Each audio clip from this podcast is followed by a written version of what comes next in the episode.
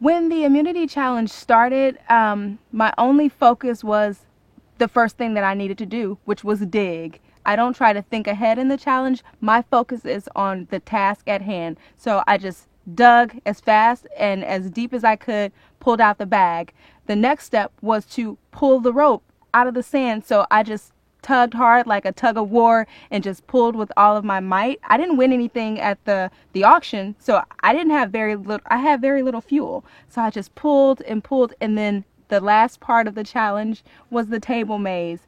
I knew that you couldn't be too rough with the table and you couldn't make any sudden movements. So I slowed down. I was very gentle with my movements, very patient. I didn't panic and it paid off. And I think when you are mentally focused for a challenge, the best thing to do is to break it up in pieces and focus solely on the part that you're on. And it worked. So, number three feels great.